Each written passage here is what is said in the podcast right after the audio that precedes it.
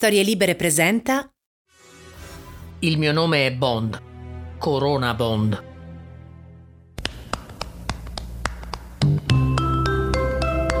Se giustamente volete capirci qualcosa di quello che ci chiede l'Europa e soprattutto di quello che noi stiamo chiedendo a Bruxelles, questo è il podcast giusto per trovare qualche risposta alle tante domande o tante domande per risposte che qualcuno ha provato a darvi. Insomma, ce n'è per tutti i gusti.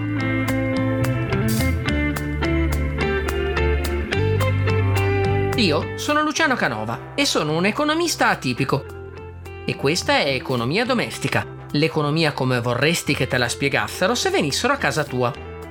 In tempi di pandemia bisogna mantenere le distanze per carità, però io cercherò di spiegarvi quello che succede nell'attualità economica senza giri di parole e in modo comprensibile ma rigoroso, suonando il campanello dei vostri dubbi e accomodandomi nel tinello delle spiegazioni. Bene, cominciamo. Per inquadrare il tema dell'economia al tempo del Covid, visto che in tanti a volte impropriamente usano la metafora della guerra, non c'è niente di meglio che partire da un po' di storia.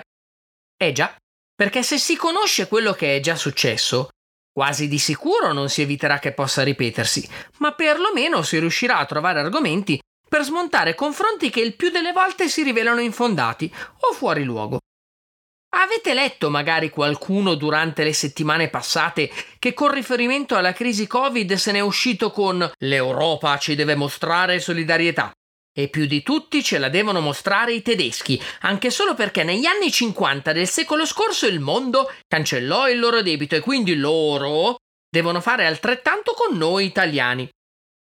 A prima vista sembra un argomento sexy, ma cominciamo con il resistere alla tentazione della conclusione facile, o facilona per dire meglio. D'altro canto, se avete mai preso un treno con una certa regolarità e magari siete pure abituati ad alzarvi poco prima di arrivare a destinazione, potreste fare un'associazione mentale del tipo A.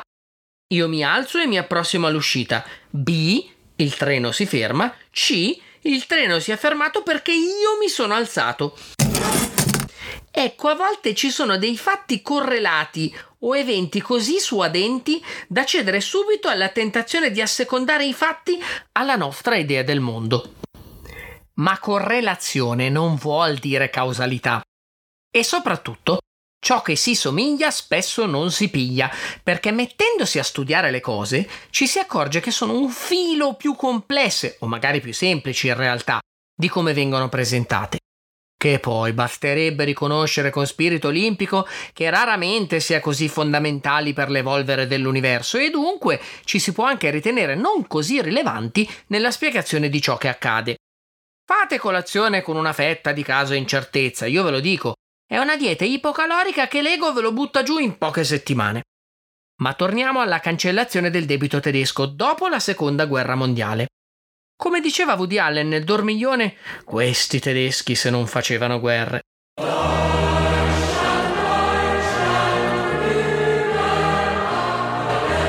Io non è che voglia a tutti i costi prendere le difese dei nostri concittadini di Berlino, europei, sono felice di dirlo, per cui non datemi dell'eurocrate cinico. Mi piace però mettere in fila alcuni fatti, per rendermi conto di quando con serenità oxfordiana possiamo tranquillamente derubricare argomenti che sentiamo da nostro cugino come sonore cazzate.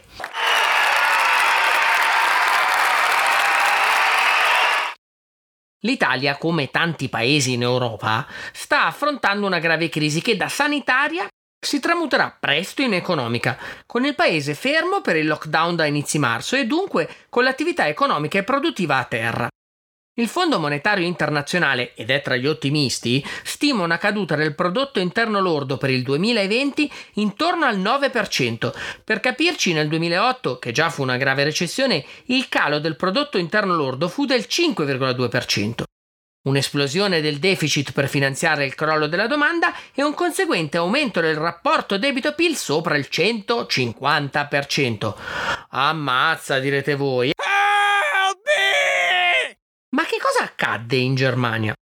Dopo la fine del secondo conflitto mondiale, nel 1953, venne firmato il cosiddetto London Debt Agreement, LDA in seguito, era un accordo siglato da una parte dall'allora Repubblica Federale Tedesca, la Germania Ovest, e alcuni paesi quali Stati Uniti, Francia e anche Italia. Anche se l'Italia ratificò l'accordo solo qualche anno dopo, nel 1966, e ti pareva se anche in quell'occasione non provavamo a distinguerci coi se, ma forse sebbene. Gli accordi di Londra sostanzialmente prevedevano la ristrutturazione di un pezzo del debito tedesco. E allora chiederete voi, calma e gesso. Innanzitutto noi di ristrutturazione del debito non stiamo parlando e per fortuna aggiungo io. E poi dobbiamo fare un distinguo tra il debito tedesco degli anni 50 del Novecento e quello nostro accumulatosi negli ultimi decenni. La gran parte del debito che fu oggetto dell'LDA derivava dalle condizioni poste dai vincitori a seguito delle due guerre mondiali e la sua parziale cancellazione fu un modo per porre fine a quella pesante eredità storica. Il cancelliere di allora, Konrad Adenauer, decise di riconoscere sia i debiti prebellici, che erano stati cancellati unilateralmente dall'imbianchino austriaco, sia quelli post-bellici, i primi erano principalmente l'eredità delle famigeratissime riparazioni di Versailles, quelle di cui già Keynes aveva scritto nel 1919, ragazzi, che sarebbero state la causa di un'altra guerra mondiale. I secondi erano rappresentati dagli aiuti che gli alleati avevano invece dato alla Germania tra il 1945 e il 1953. Questi in parte erano veri e propri aiuti, come nel caso del piano Marshall, sul quale torniamo nella seconda parte di questa puntata. E per la Germania, a differenza che per l'Italia e gli altri paesi europei, fu erogato più in forma di prestito che di trasferimento.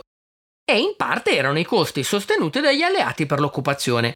Quindi la gran parte dei debiti erano oneri diretti e indiretti che i vincitori avevano imposto alla Germania, in conseguenza della prima e della seconda guerra mondiale.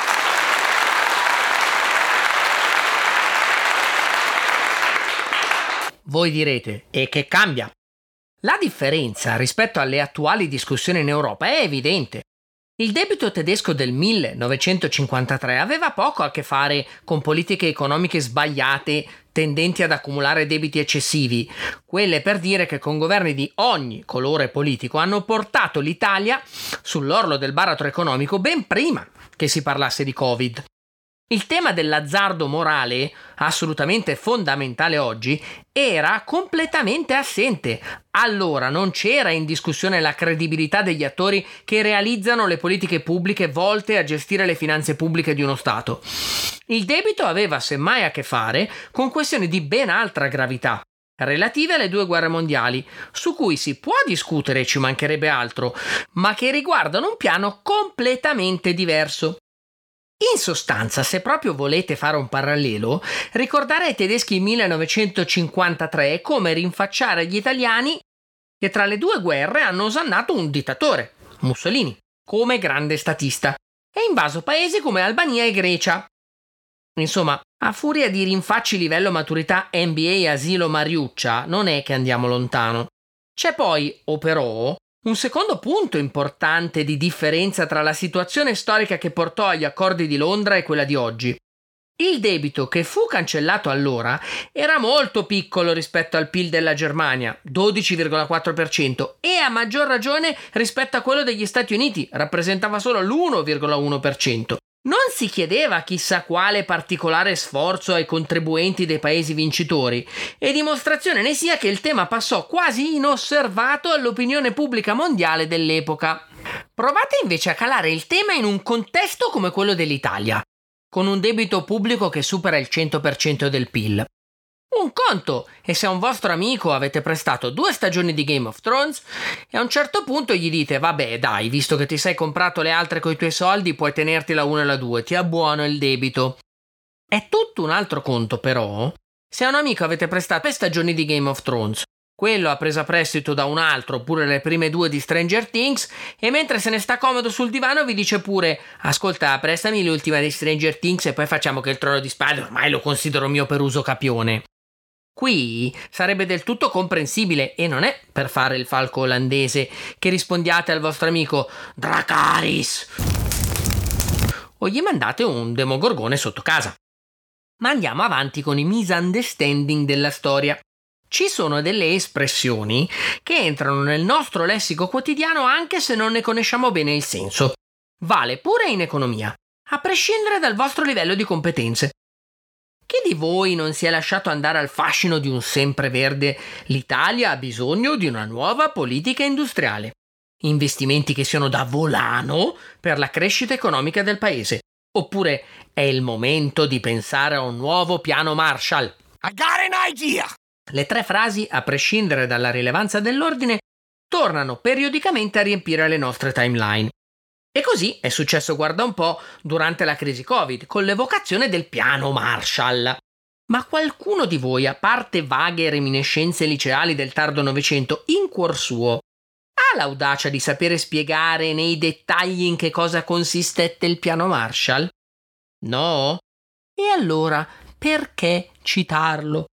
Ma niente paura, con economia domestica il piano Marshall ve lo porto come un corriere Deliveroo senza nemmeno chiedervi la mancia. Lo European Recovery Program, ERP per gli amici Piano Marshall, venne annunciato nel 1947 dall'allora segretario di Stato USA Marshall. Ah, ecco chi era Carneade. E approvato dal Congresso nel 1948 tramite il Foreign Assistance Act. FAA. Il piano Marshall prevedeva aiuti volti a favorire la ricostruzione di 16 paesi, tra cui Italia e Germania.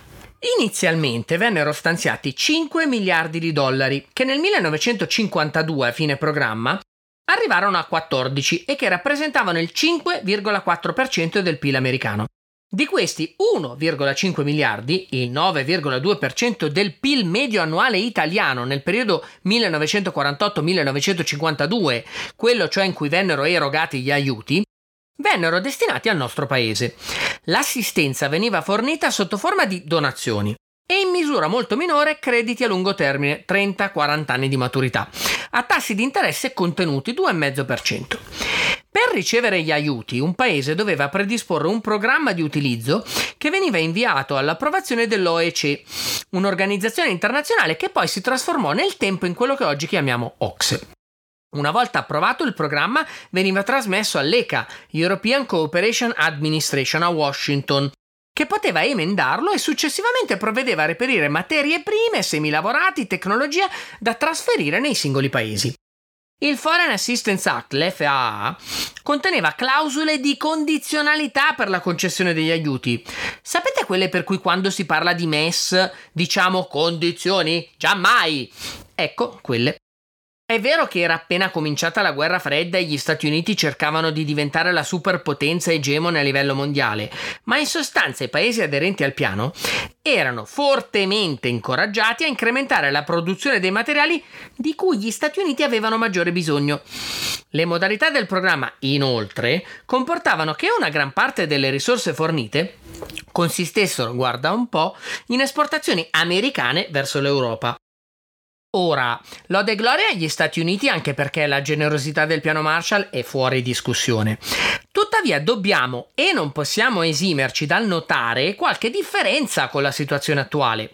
Se volete approfondire sia la questione del debito tedesco, sia quella relativa al piano Marshall, potete visitare il sito dell'Osservatorio Conti Pubblici, diretto dal professor Carlo Cottarelli, che contiene analisi molto puntuali e ricche di una bibliografia esaustiva. Non ci vuole comunque una laurea in astrofisica per capire che la situazione attuale dell'Europa è molto diversa da quella post bellica, dove la prima necessità era di ricostruire le capacità produttive pesantemente compromesse, quando non distrutte, dal conflitto. Lo shock all'offerta attuale è, si spera, temporaneo e deriva dalla necessità di rimanere a casa, non dalla distruzione di capitale produttivo. Quello di cui l'Europa ha bisogno ora sono risorse finanziarie per attenuare gli effetti delle chiusure sulle famiglie e sulle imprese, evitando crisi di liquidità, e una volta superata l'emergenza sanitaria di una spinta alla domanda aggregata. Le risorse del piano Marshall erano sottoposte a diversi tipi, formali e informali, di condizionalità, lo abbiamo già detto. Come è pratica comune nelle relazioni internazionali, infatti, gli aiuti raramente arrivano per pura generosità. Quando perciò leggete che l'Italia potrebbe fare a meno dell'Europa e affidarsi a fantomatici aiuti in arrivo per esempio da Pechino, magari chiedetevi anche E noi cosa dovremmo dare in cambio? Infine, ma è importantissimo, le risorse messe in campo dall'Europa, soprattutto attraverso la BCE, la Banca Centrale Europea, eccederanno in questa fase di molto quelle previste allora dal piano Marshall. Limitandoci al nostro paese, la BCE solo quest'anno presterà all'Italia, attraverso l'acquisto di titoli di Stato e titoli privati con i vari programmi di quantitative easing, di cui magari parleremo in un altro episodio di Economia Domestica, almeno 240 miliardi, cioè il 14% del PIL italiano di euro, contro il 9% del piano Marshall. È vero che quelle erano per lo più donazioni e qui parliamo di prestiti, ma su quest'ultimi il tasso di interesse è calmierato dall'intervento della banca centrale.